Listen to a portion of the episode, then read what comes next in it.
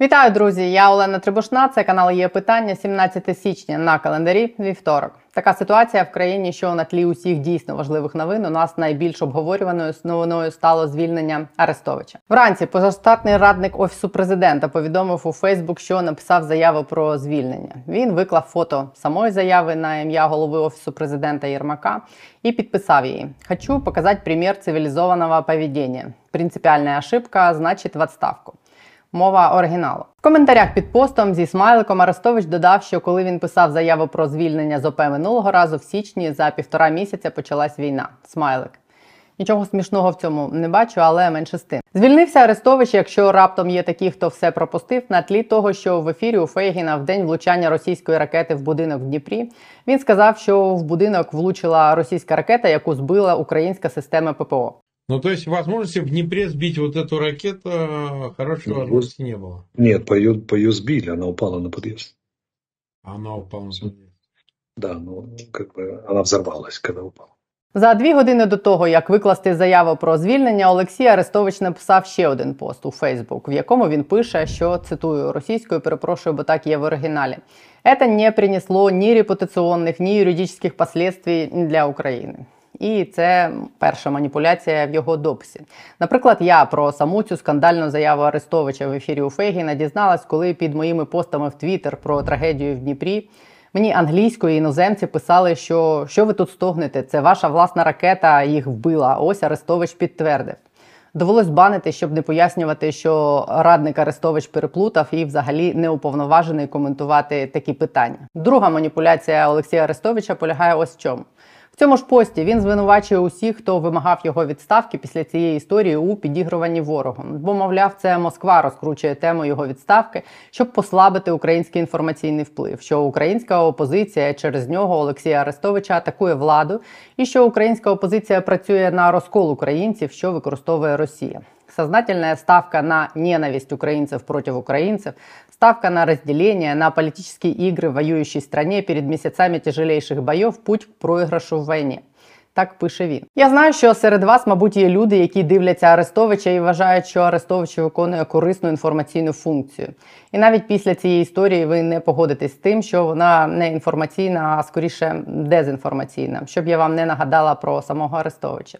Якщо навіть те, що Олексій Арестович вчора проповідував ідеї співзвучні ідеям російського фашиста Дугіна, який вимагає знищення України, а сьогодні працює на офіс президента, який Дугін закликає ліквідувати, не переконує тих, хто його слухає, в тому, що так кардинально і часто погляди у людини змінюватись можуть лише тоді, коли переконань швидше за все просто немає. Вони змінюються залежно від того, куди дме вітер. Ви не згадаєте вже, що Олексій Арестович називав Зеленського криворожським ватніком, а потім, коли став радником офісу Зеленського, називав дятлами тих, хто називав Зеленського ватніком. Ви не згадаєте, що якраз сам Арестович робив ставку на як він пише ненависть українців проти українців, коли називав критиків влади парахаскатом, який він Арестович знищить як клас. Я лише одного разу розмовляла з Арестовичем в ефірі в березні минулого року, через кілька тижнів після початку вторгнення, коли працювала ще на 24 каналі, в контексті дискусії, які тривали тоді про те, що в обмін на мир Україна має погодитись на нейтральний статус і відмовитись від своїх прагнень в НАТО. Саме це тоді публічно просував Арестович. І предметом розмови був якраз пост, якому він називав тих, хто наполягав на ідеї членства України в НАТО, і дала поклонниками НАТО, долбами, сыкунами и придурками, без мозгов и без совести, слабаками, которые боятся встретиться с реальностью, которая шлет нахер, но они все равно лезут и лезут, как мыши на кактус. Как человек, я бы о вас ноги постеснялся бы вытереть, чтобы не пачкаться, и мне абсолютно похер ваши звания, заслуги и награды, бывшие, нынешние и будущие. Волонтеры ли вы, военные, журналисты или депутаты, уебками вы были, уебками і здохнете, якщо я вас, звісно, не вилічу. Це я зацитувала, щоб показати, хто насправді, як написав сьогодні Арестович, сознательно делал ставку на ненависть українців проти українців і на розділення українців. В ефірі, коли я йому нагадала про цей допис, він прокоментував це так, що не всіх українців мав на увазі. Ви фактично таку, я так розумію, велику частину українців, які все ж таки схильні вважати, що відмова від від НАТО це неприпустимо зараз для України. Ви назвали їх досить образливими словами. Я не хочу їх зараз навіть повторювати в ефірі. Чи не вважаєте ви, що це було занадто? Давайте, давайте уточнимо. Перше, якщо уважно читати, читати, ніхто ж не хоче уважно читати, там написано Я перший за НАТО. Тоді виходить, що я і себе обізвав цими всіми словами. Так виходить? Я перший. Я? ж я перший за НАТО. От серед всіх українців я перший за вступ України в НАТО. Ну це Тобто не важливо, я перший чи не перший. Далі вони писали, назвали їх стикунами, довбойобами, і оце все. Яка різниця, хто перший, Ні, ні, хто ні, останній? це, це тобто, виходить, я і себе так обізвав. Або якась інша команда має бути правильно, або не команда, а інш, інша версія трактування. Тоді поясніть. Я звернувся до дуже конкретних осіб. Ну, Одна окрема політична сила, не будемо її називати, яка спекулює на цій темі, чудово розуміючи, що це спекуляційна тема зараз. Повну версію нашої розмови, якщо хочете, можете знайти на каналі самого Олексія Арестовича. Він це виклав, щоб це пролунало як пояснення, що він не всіх волонтерів, воєнних журналістів і депутатів, які підтримували ідею вступу в НАТО і виступали проти позаблокового статусу, назвав уїбами, а лише окрему політичну силу.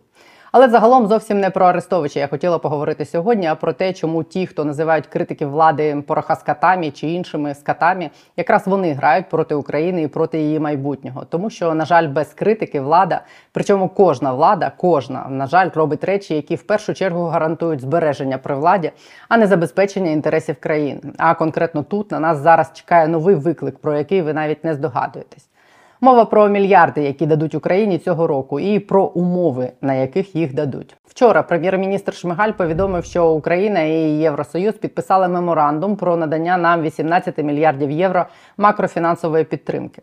Три з них мають надійти вже цього тижня, решта протягом року щокварталу. Вчора у виданні Європейська Правда вийшов великий текст про те, на яких умовах нададуть Україні ці гроші, без яких ми просто не витягнемо. Як пише Європравда, Україна наполягала на тому, що це кошти для виживання, і вони мають надаватися безумовно. Минулого року до цього в ЄС саме так і ставились. Утім, у 23-му році Євросоюз вирішив використати фінансову підтримку як е, важель для лобіювання реформ. Це означає, що аргумент влади, що війна не час для системних змін, більше не аргумент. Європравда спілкувалася з представниками уряду і бачила проект меморандуму, який встановлює перелік умов для надання нам коштів. Вони стверджують, що ці гроші надаються як макрофінансова позика на гранично пільгових умовах. Термін її погашення 35 років. На такий тривалий термін ЄС ще ніколи не позичав Україні гроші. У найближчі 10 років Україна не повинна буде платити. Погашення має розпочатися лише у 2033-му. Це також безпрецедентно довгий пільговий період. Крім того, не виключене списання боргу. Вже зараз європейські політики кажуть, що це є можливим, пише Європравда, або погашення боргу з контрибуції, які колись заплатить нам держава-агресор, тобто Росія. Але важливо ось що ці гроші дадуть, якщо ми виконаємо певні умови. Це раз і два відсотки. Україна не буде платити відсотки за обслуговування цього кредиту. Таке політичне рішення ухвалили в ЄС, бо навіть за пільгових умов ці відсотки на суму 18 мільярдів чи 15 були б великою сумою для нас. Щоб покрити відсотки, Брюссель вводить механізм так званої відсоткової субсидії. Відсотки замість нас гаситимуть країни єС за умови, якщо ми будемо проводити реформи. 3 мільярди з тих, про які написав Шмигаль, прийдуть як безумовні вже зараз. А решта наступні 15 мільярдів євро це 4,5 євро на квартал. Ми будемо отримувати лише за умови виконання взятих зобов'язань. У меморандумі, як стверджує Європейська Правда, 20 пунктів розбитих на 4 блоки. Це верховенство права, енергетика, структурні реформи та ефективне врядування і макрофінансова стабільність. Зокрема, Україна зобов'язалась до кінця вже цього березня завершити відбір нового директора набу, а у другому кварталі призначити його на посаду. Запровадити оцінку ефективності керівництва спеціалізованої антикорупційної прокуратури за призначення головного прокурора САП. Я нагадаю, ми билися два роки. До кінця вересня відновити роботу ВРП та ВККС. Це ті два органи суддівського врядування, про які я постійно розповідаю, які мають розпочати звільняти і призначати суддів. До кінця цього року змінити систему відбору майбутніх суддів за новою методологією та за участю реформованої ВККС.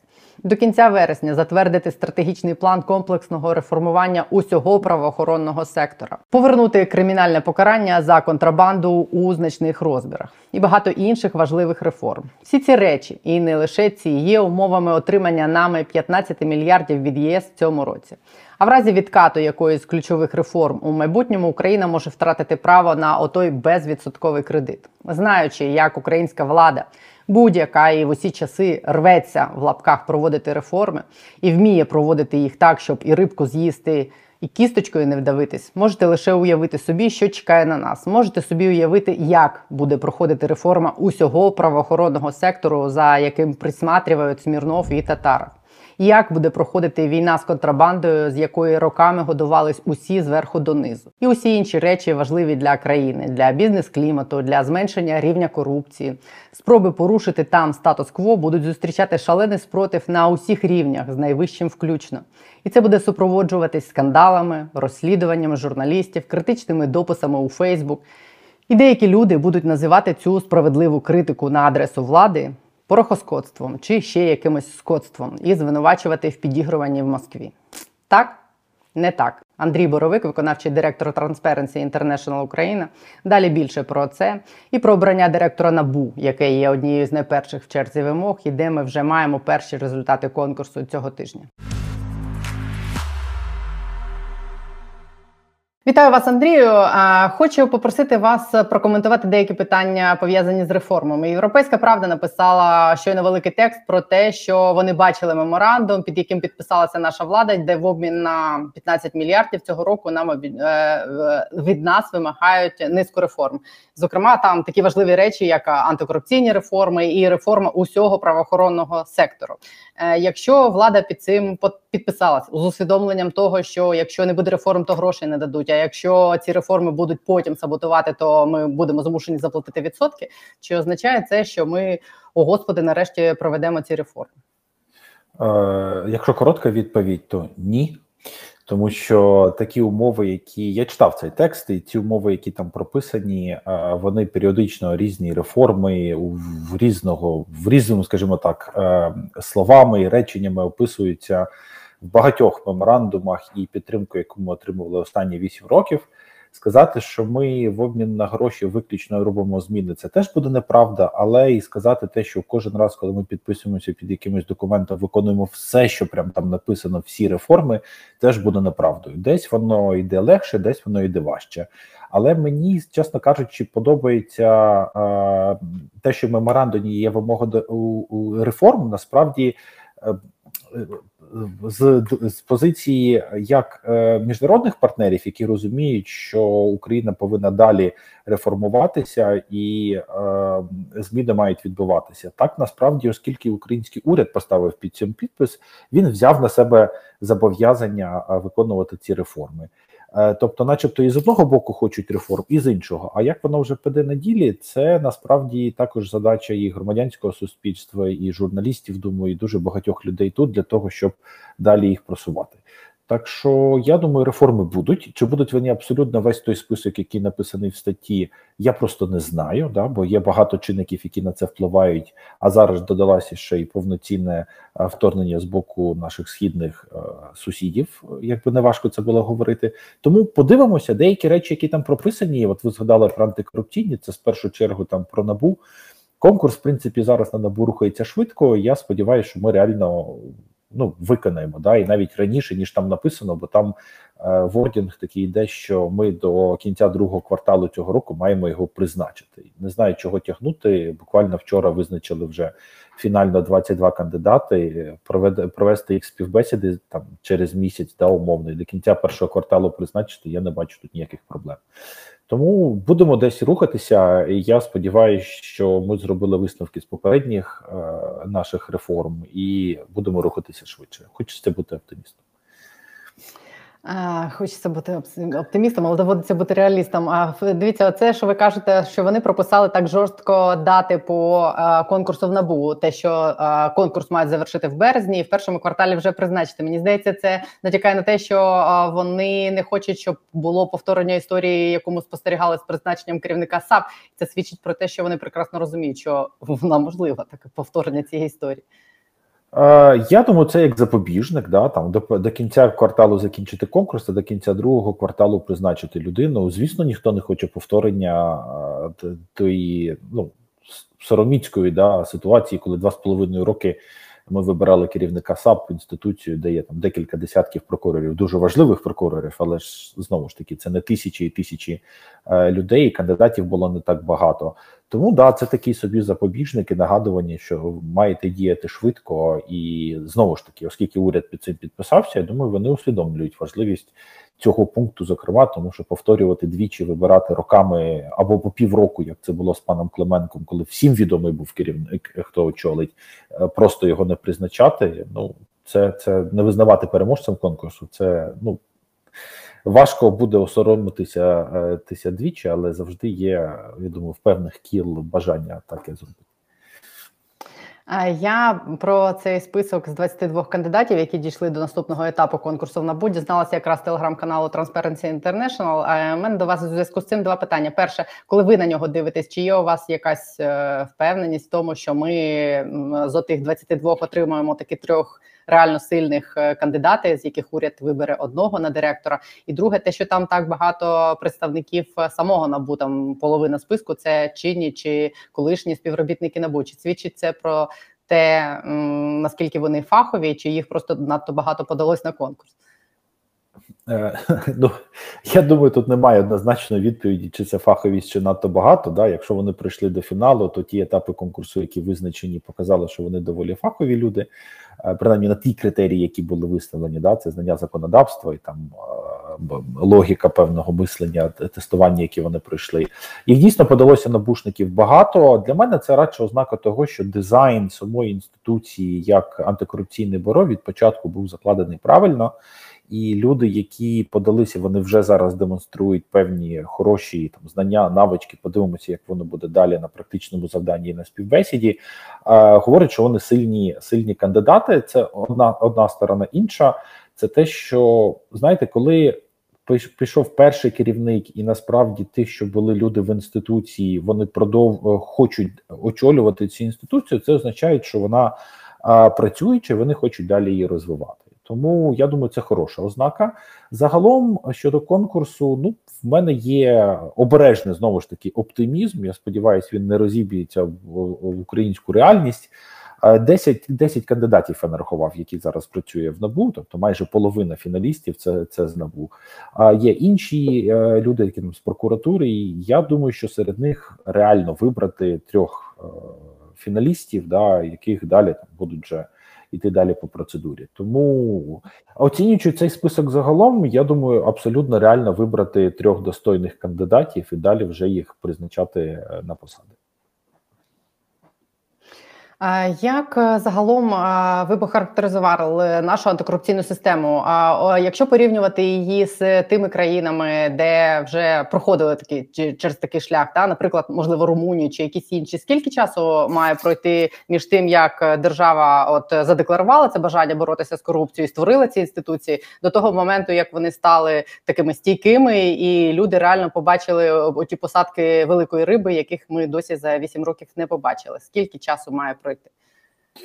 Е, давайте сподамо, мабуть, тут питання о, відповідь буде з декількох частин. По-перше, порівнювати країни в розрізі антикорупційних інституцій буде не дуже доречно, тому що в кожній країні є своя система. Хтось обрав один шлях, хтось обрав інший. Да? Наприклад, в Україні є Вищий антикорупційний суд, якого насправді не так є багато прикладів в інших країнах. В Україні е, є е, антикорупційне бюро і є спеціалізована антикорупційна прокуратура. Е, от в сусідній Румунії ця функція фактично була об'єднана в один, але при цьому у них ще й не було ВАКС. Тому вони всі різняться. Якщо ідеально, да, в вакуумі, якщо розглядати ситуацію, то мабуть було б непогано почати з того, щоб принаймні 5 років е, в усіх п'яти антикорупційних інституціях, які створені в Україні, був постійний керівник. Да? Тобто, щоб вони не було такого, що в одного є, в іншого ми два з половиною роки обираємо. Тут є цікавий нюанс, на який ну, мало хто е, дивиться, що в Україні є п'ять антикорупційних інституцій. Один раз було, що в чотирьох з них, і однією з них є Вищий антикорупційний суд, де в принципі голова суду він не надто впливає на те, як працюють судді. А то от в чотирьох інституціях були всі е, були керівники, кожен з них її мав. Це тривало десь приблизно з лютого 2020 е, року по серпень 2020 року. Та? Тобто в НАЗК, е, антикорупційна прокуратура, НАБУ. Вищому антикорупційному суді були керівники. Не було керівника в агентстві розшуку та управління активами. Тобто, у нас пост... і у нас кожен орган створювався не в один день, Да, там набу створили в 15-му році. Далі там під кінець 15-го антикорупційну прокуратуру. Десь плюс-мінус цей час почали створювати НАЗК. Потім в 16-му чи в 17-му створилася АРМА. В 19-му році запустився Вищий антикорупційний суд. Тобто воно все розрізнене в часі. А, І тому тут, от кажу, от в ідеалі, що 5 років нічого, от є керівники доброчесні, відібрані на конкурентних засадах, е, чесний конкурс, до якого є довіра, і вони 5 років працюють стабільно. Та? Це мало ймовірно вже в нашій реальності, бо воно вже не так у нас відбулося. Але насправді е, тут казати так, що от дивіться, от пройшло там знову ж таки 5 років. У нас корупція подолана. Да, от у нас є такі результати. Треба дивитися в динаміці. В динаміці, якщо подивитися в порівнянні між країнами.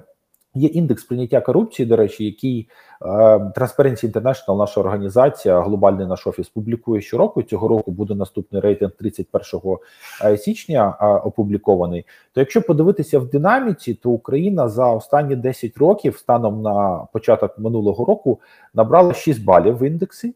А у нас 32 бали.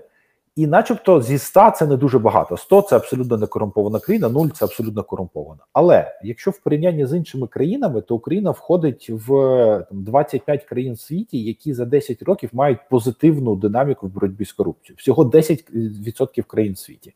Тобто 90% або немає розвитку в цій темі, або має, має погіршення.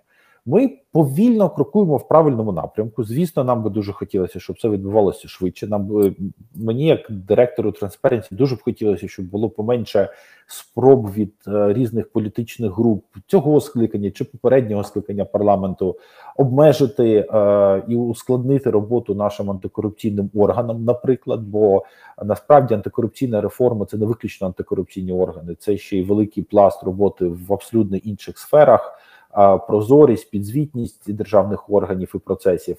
То якби цього всього не відбувалося, думаю, наша динаміка була набагато швидшою. Але є як у нас зараз є, і в мене є знову ж таки обережний оптимізм, що війна, яка зараз триває, вона насправді прочистила мізки, якщо так можна сказати, певним е, особам і в політикумі, і у владі загалом, і тих, хто планує йти у владу, і вони мають розуміти, що так як було в Україні до 24 лютого, більше бути не може. Та і е, я дуже вірю в те, що е, наші реформи можуть і мають насправді прискоритися, тому що Україна має вийти з цієї війни не тільки переможцем на полі бою завдяки нашим збройним силам, а й перемогти у розвитку країни в, в наступні періоди е, після того як ми виграємо цю війну. Абсолютно більшість людей погодилась би з вами в тому, що мало би вплинути, але чи вплинуло на мізки цих людей? Як ви оцінюєте, як змінилась змінився рівень корупції там під час війни? Наскільки справедлива теза про те, що раніше крали з прибутків, а тепер зі збитків? Ем, ну, Сказати, що корупції в Україні немає тепер, ну це буде самообман. Да? Тобто корупція не може просто в один день або в одну ніч зникнути. Корупція навіть є. От знову ж таки повернуся до індексу сприйняття корупції. Там номер один країна зазвичай це Данія, в них 93, здається, бали зі 100. Тобто, все одно 7 балів. Оце сприйняття корупції в певному рівні залишається. Щодо України, що у нас відбувається з 24 лютого. А, Ну, одна сторона медалі, те, що грошові потоки загалом зменшилися да, на на державному рівні, тому що все йде на підтримку армії. Тобто, в цьому плані, начебто, воно зменшилося. В іншому плані, е, ну тут це знову ж таки був би обман, який ми говорили, що корупції зовсім немає. Ми бачили, як мінімум, за останні 3-4 місяці декілька е, і завдяки журналістам журналістським матеріалам, скажімо так, скандалів, да на які вже вимушено мали реагувати антикорупційні органи. Там можна згадати історію з Дніпропетровської області, де за дороги там здається, да передавали добрим людям е, кошти, якісь інші скандали, там про митницю періодично якісь історії виникають. Але в цій всій історії мене радує те, що наші антикорупційні органи вони реагують миттєво. Да? Тобто тут важливо не те, що є скандал, це абсолютно звісно погано, що крадуть скандал, цей імідж країни, але важливо те, що органи наші реагують, і мені. Чомусь якесь таке відчуття, можливо, це пов'язано з призначенням е, керівника САП, що реагують набагато активніше. Да? Можна зараз, до речі, подивитися, що багато справ передають е, по електрон по електронному декларуванні, які розслідувалися в попередні періоди е, до вищого антикорупційного суду. Тому корупція є, антикорупційні органи е, реагують. Масштаби її до 24 лютого і після мені здається, він зараз менший, як мінімум, тому що частина людей все одно в мізки в них мислення змінилися. Це моє припущення.